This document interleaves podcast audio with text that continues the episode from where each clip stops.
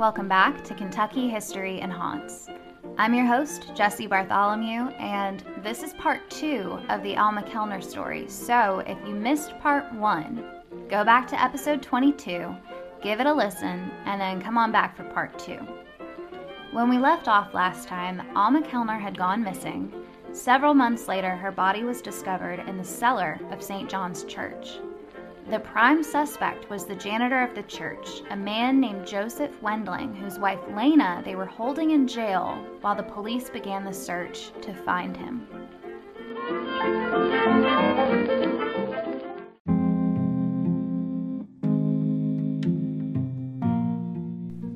Knowing that Wendling was French, they realized this search might also need to go global.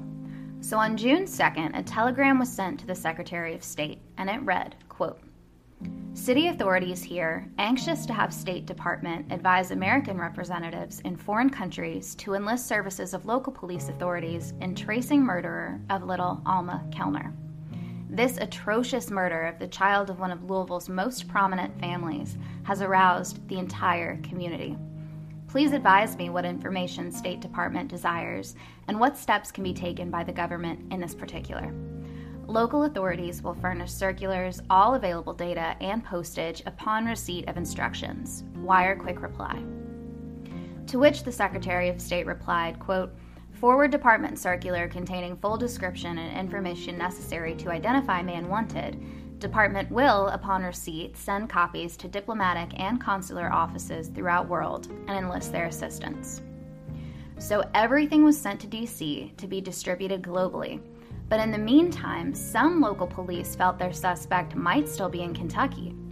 Multiple witnesses saw a man fitting Wendling's description heading from Horse Cave to Louisville, and they described this man as French, around five ten and one hundred fifty pounds, with dark hair and a mustache. Now, I have posted Joseph on my Instagram, so if you want to see what he looks like, you can go check that out at K Y History Haunts.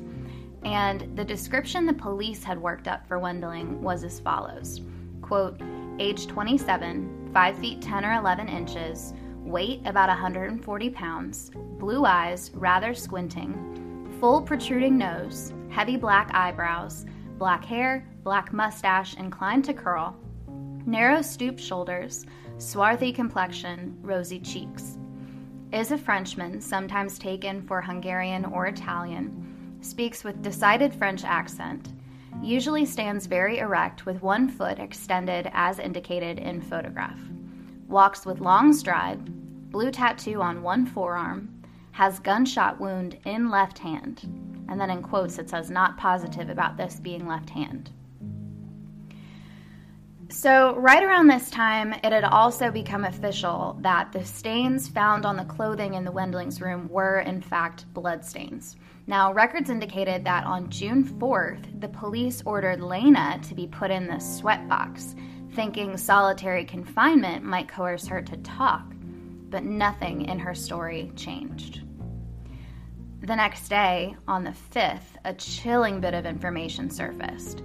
If Joseph Wendling was the murderer, he was very calm and collected about it because it turned out that Sergeant Jerry Quill was actually led to the basement by Wendling himself to be searched at some point after Alma had gone missing, but before they'd recovered a body.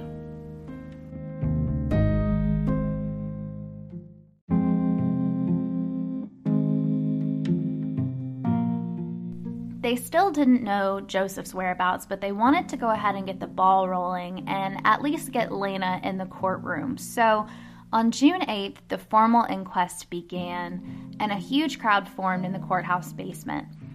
There had been rumors that a surprise witness would make an appearance, and she was only known as the Woman in Black. And she did make an appearance. Her name was Missus Rosa Staubel. And she said she'd been in the church the day that Alma went missing. She was with another woman named Missus Grail, but the other woman had gone home first. So it was just Rosa and Alma left praying. And she said that's when she saw the janitor enter the room and stare over at Alma several times. And then he walked down the aisle and out a different exit. And she said she felt suspicious when he came back in a second time. but she left the church around ten forty-five a.m., and that was the end of it. So I'm not sure if it's really that suspicious for a guy that works there to go in and check up on things when he's the one that closes everything when everybody's gone, but if she felt like he was suspicious, why would she leave the kid alone anyway? Anyway, the morning was spent selecting the jury and taking witness testimony. Um, so they would bring up the plumber, Mister Sweet. They would bring up Father Schumann and Coroner Duncan. They were the first to testify. So they also brought up Deputy Coroner William Kammerer, and he brought up the giant knife clotted with tissue and blood. And he went on to tell everyone there that the knife was found in the trunk in the Wendling's room, along with three razors, one of which the blade was also covered in blood and tissue. His testimony went on for about twenty minutes, and then after he was finished, the entire jury, plus the attorneys, police, coroner, reporters, and basically everyone in Louisville, were all taken back to the crime scene at the church so they could get an idea of what this, this scene looked like. Then on the second day, Lena was actually expected to testify, but she didn't. And so Doctor Duncan was the next to testify. He got on the stand and he showed everyone the foot, strands of hair, charred shoes, and all sorts of other gruesome images. He was also asked if there was evidence of sexual assault, but he explained that the body was found too badly decomposed to be able to tell. And his best guess on cause of death was blunt force trauma to the head.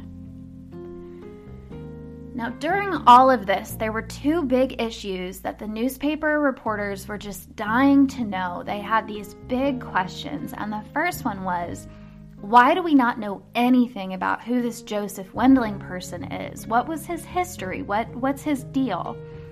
You know, at first Lena had said he had a criminal record. They pulled and he had no records. So the second question they had was about the watch chain that they found in the sub cellar near the body.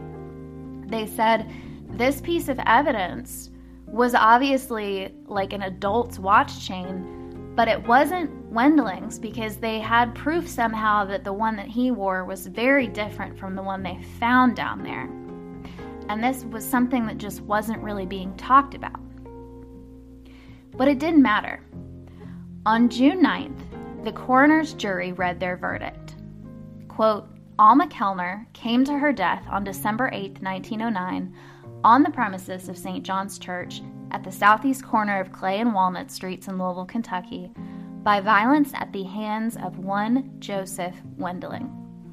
That the manner of the murder is unknown to us.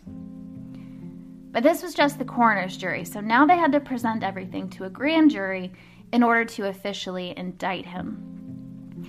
They spent another week going over all the facts and all the evidence, and on June twentieth, Joseph Wendling was formally indicted for the murder.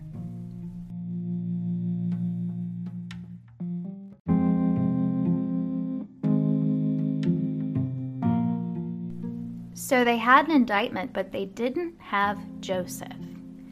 Captain Carney was on his way to Texas after receiving a tip that he might be hiding out there. Meanwhile, Chief Lindsay went to court and was issued a warrant for Wendling's arrest in Kentucky in case he was still there.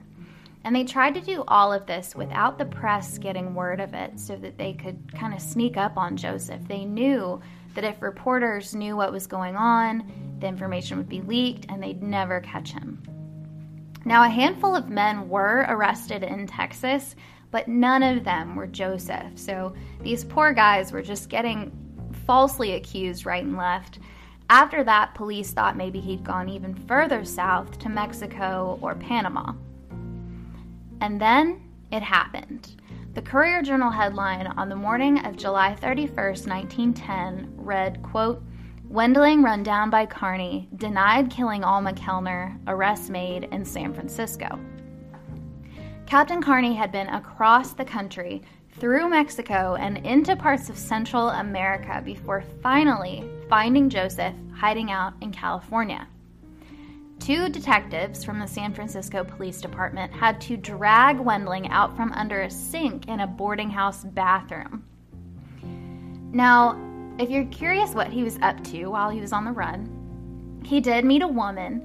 Um, apparently he met multiple women, but this one, uh, Cora Munea, they met in Houston, and he told her that his name was Henry and that he was very wealthy and that he wanted to marry her.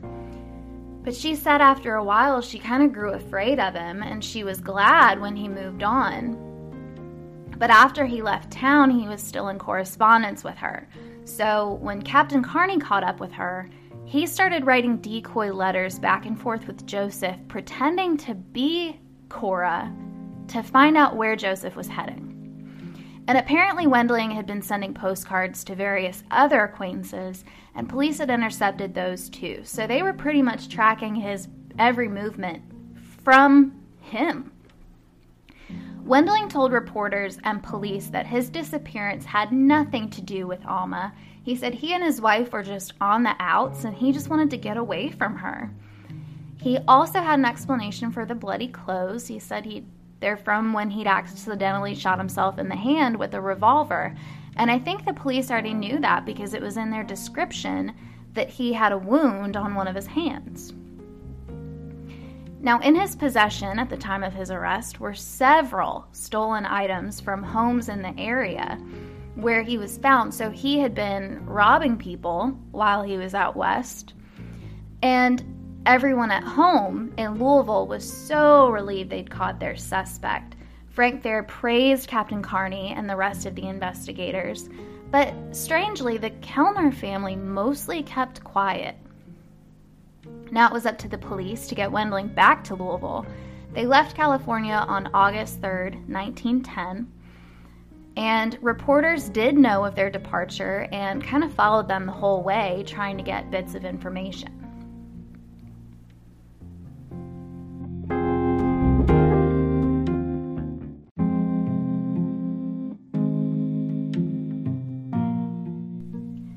There was a psychologist on the train for part of the journey back named Doctor Albert Ross Hill, who was president of Missouri State University at Columbia, and he was able to observe Wendling for a while, and here are his thoughts on him. Quote, "That he is an abnormal chap, there is no question, and his actions would lead me to believe that he is guilty of the crime. However, it would be unfair for me to judge him before he is legally tried. This is simply an expert opinion based on what I saw in that room.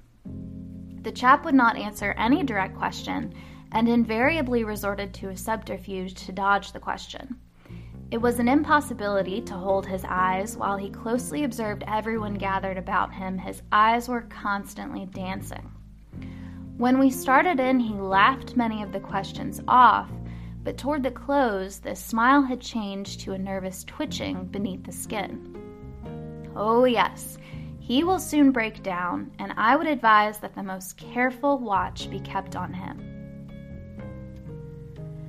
Now, around the time of her husband's capture, Lena was lawyering up, and I'm not clear on if she somehow earned the money or if someone came on pro bono, but she now had the services of J. Reginald Clements, and he would represent Joseph as well. And during Joseph's trip back to Louisville, he received a telegram from his new attorney that said, quote, "Insist on being brought to Louisville at once. Public sentiment is in your favor. People on the whole believe you innocent. Have no fear of mob violence. People here sane, civilized, and law-abiding." There was some contention during the process of getting Joseph home. His lawyer was trying to argue that he had they had no right to hold him, that he should be set free, that the various police departments who aided in his arrest didn't do everything by the book. So now the investigators who worked so tirelessly to catch him now had to defend their case to keep him. After some really heated courtroom hearings, they were finally able to make the last leg of the trip back to Louisville from Saint Louis. For the last train ride home, they had to maneuver a way to essentially smuggle Joseph back into Kentucky, both for legal reasons and to throw off the media. and at one of the last stops before they got home, he did make one quick attempt to escape, but was unsuccessful. And finally, on August twelfth at eight fifteen a.m., they arrived at the tenth street train station, and everyone was both nervous and exhausted. But Joseph seemed to be enjoying the attention he was getting, and he was even waving to curious onlookers as they went by. And a crowd was waiting as they pulled up to the Jefferson County Courthouse on sixth street. Now, the first thing they did was show him the bloody clothing that they'd found in his room. And right off the bat, he was like, well, I mean, yeah, that's my clothing. And as soon as he was about to keep talking, his attorney joined them and directed Joseph not to answer any further questions. And when they realized they wouldn't get anything else out of him, he was sent a block over to the jail, where he was booked by Chief Deputy Jailer Eugene Blandford.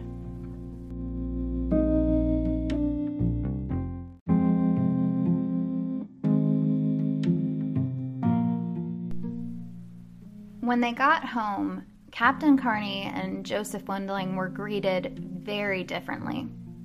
When Captain Carney was finally able to go home to his family at their home on East Washington, among all the congratulatory letters and job offers he was greeted with, one stood out. It was from W A Pinkerton, head of the Pinkerton National Detective Agency. It said, quote, "My dear Chief, I wish to tender you my heartiest congratulations in running down Wendling. I consider that it was one of the greatest pieces of detective work I have ever known in my years, and I'm glad of the faith that you are indebted nothing but your own ability and skill in tracing this clever fugitive to his lair and effecting his capture. I have watched the papers with deep interest, not only on account of the brutality of the crime, but on account of the skill you displayed in following up Wendling. None of your friends wish you more hearty congratulations than I do. The successful termination of this hard-won, splendid achievement is one that any detective in the world might be proud of. I arrived here on Monday night in connection with the race meeting, and I will remain during the month of August. My address is Congress Hall Hotel in this city, and I will be pleased to have a line from you when you get time to write. If I'd known you were going to California, I would have tendered you the services of our offices at San Francisco and Los Angeles, but I knew nothing of your route.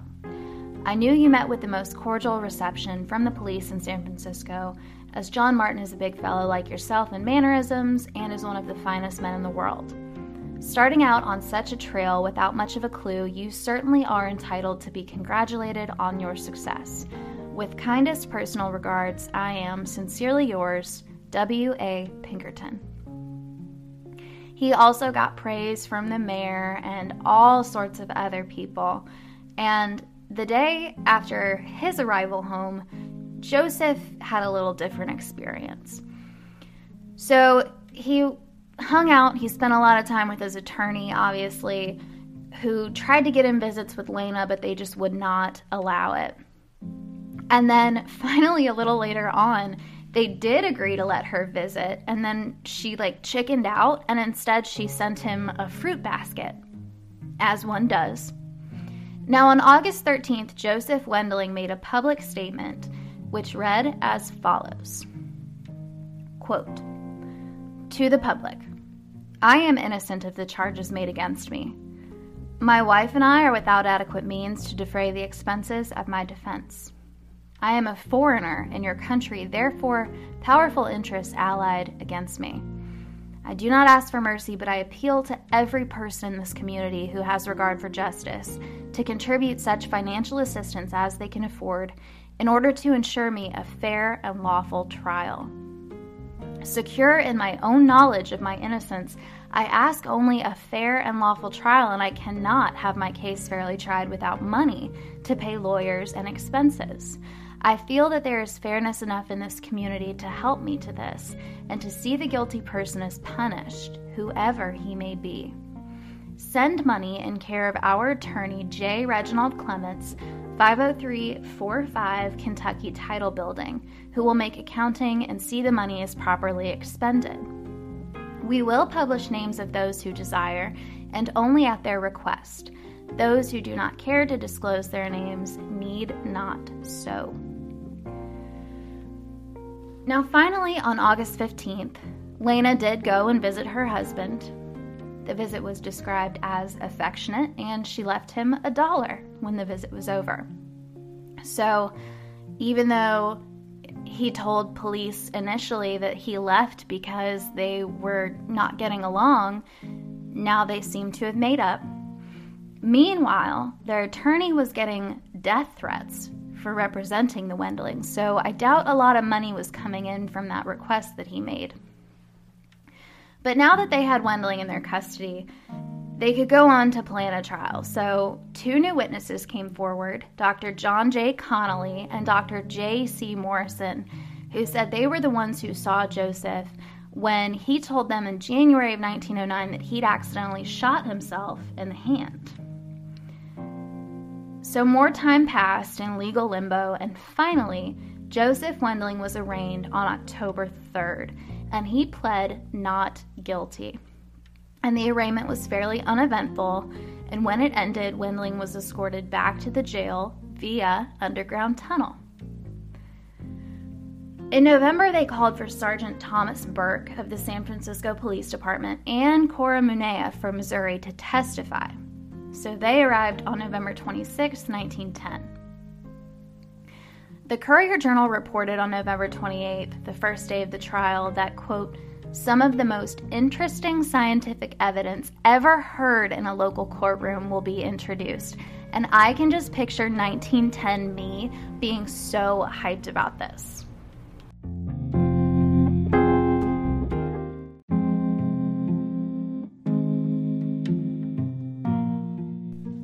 I guess Joseph and Lena had worked through their differences, because by the time the trial started, she was fully supporting him, even brought him clothes and food. It was observed that he'd gained some weight during his incarceration, and it was reported that he was very concerned with his appearance, wanting to be well-dressed and well-groomed for the trial, which, I mean, same.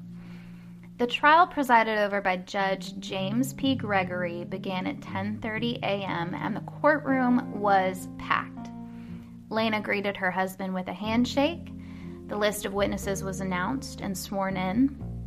By two p.m., they'd chosen five men for the jury, and they were able to fill all twelve seats by the end of the second day.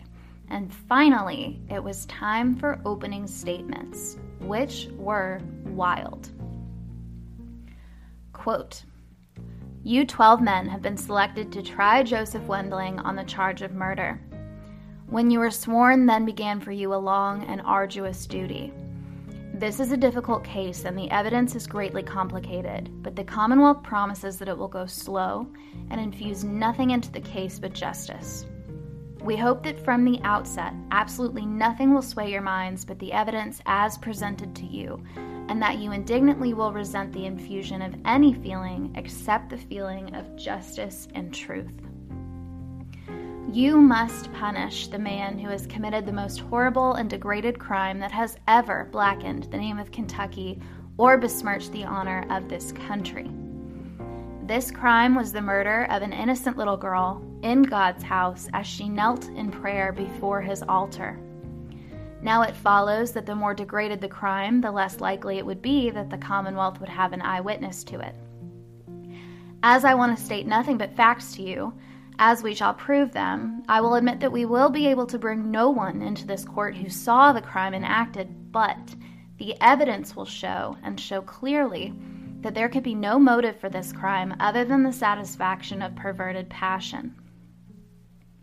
Alma Kellner left her home at five oh seven East Broadway at about nine fifty a.m. on the morning of December eighth, nineteen oh nine.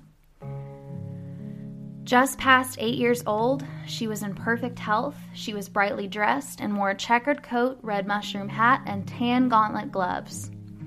This particular day was the Feast of the Immaculate Conception of the Virgin Mary, and this little child was going to Saint John's Church to offer up her innocent prayers and worship before the shrine of divine providence. After leaving her home, she tripped merrily up Broadway until she reached Hancock Street. As she passed Doctor Yount's drugstore, she tapped on the glass to a cat lying in the window and nodded to Mister Yount, whom she knew well. On Hancock Street, she met Postman Augustus, whom she saluted briefly, and then hurried on. She had nothing of value with her, nothing that would cause her to be the object of an attack by burglars, and the man who murdered her did so either to satisfy or conceal a degraded passion. Now the end of the opening statement reads as follows, quote, I have tried, gentlemen of the jury, to sum up this case for you without exaggerating. We shall be able to prove it all. Joseph Wendling was the last man seen in church on the day that Alma Kellner disappeared. He admits that he locked himself in after the women worshippers had departed. He alone had access to the premises, and he alone could have covered the evidence of the crime.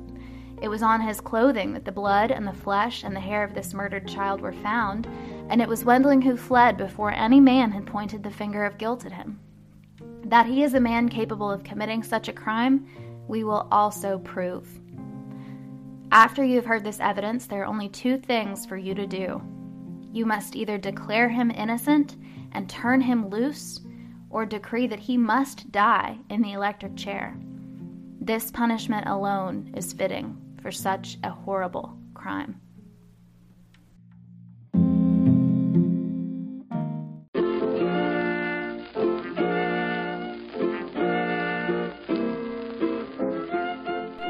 And that's it for part two of the Alma Kellner story.